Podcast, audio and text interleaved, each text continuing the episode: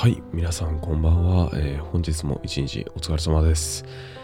えー、雨やばいですね。はい。台風近づいてるみたいな噂聞いたんですけど、もう台風来てるんですか？なんか、うん。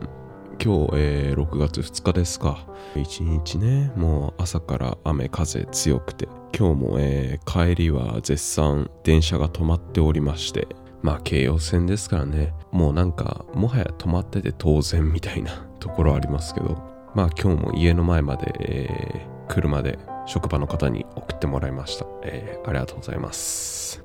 で、まあこうやってね、なんか雨風が強いと低気圧のせいと言われますが低気圧で体調崩す方っていらっしゃるじゃないですか僕はその気圧で体調を崩すってことを体験したことがないので、まあ、どんな感じで崩れていくのか分かりかねるところではあるんですけど、まあ、よく聞くのは頭痛ですよね。頭痛いとかあとは古傷が痛むとかそういうことはよく聞きますよね。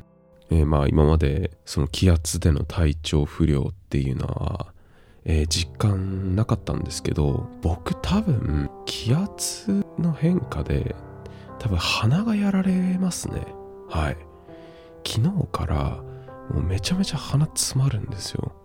急にすっごい鼻詰まるようになっちゃって。もう息がしづらくてもう大変ですね。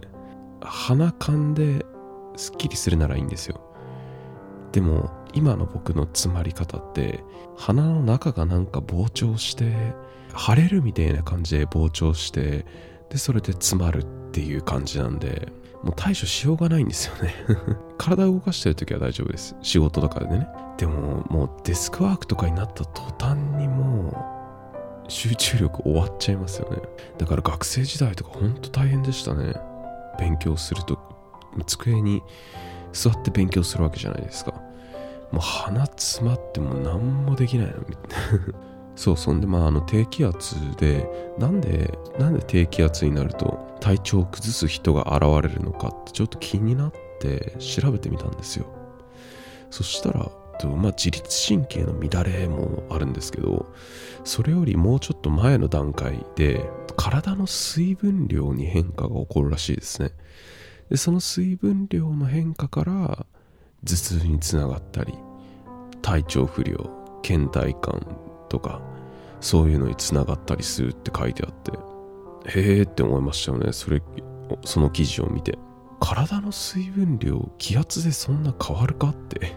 でまあ僕はにわかに信じがたい話だなと思っているんですけど。まあ仮にねその気圧で体の水分量が変わったとして水分量が、ま、変わったぐらいでそんなだるくなったりとかあと頭痛くなったりするのかな？ちょっと僕はうんわかんないところではあるんですよね。あとはやっぱ気圧低気圧でその眠くなる人とか、えー眠くなるって話も聞くんですけど僕もまあそりゃちょいちょいあるわけですよ。日中眠い時。でもそれって気圧のせいじゃなくて単純に睡眠時間あんま取れてないとか睡眠の質が悪いからだと思ってるからもう気圧のせいだと思ってないんですよね。結局自分が自分がいざ体験してみないとわからないことだらけですから人間。まあ気圧で苦しんでる人がいたらまあ僕の鼻詰まりで息息がしづらいのと同じような感覚または、えーそれ以上にしんどいんだなと。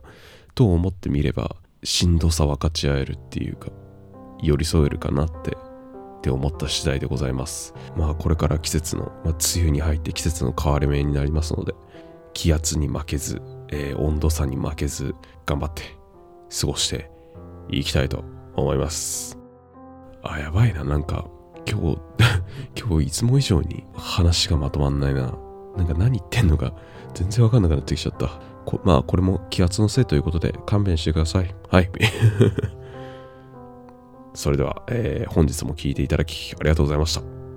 それではまた明日。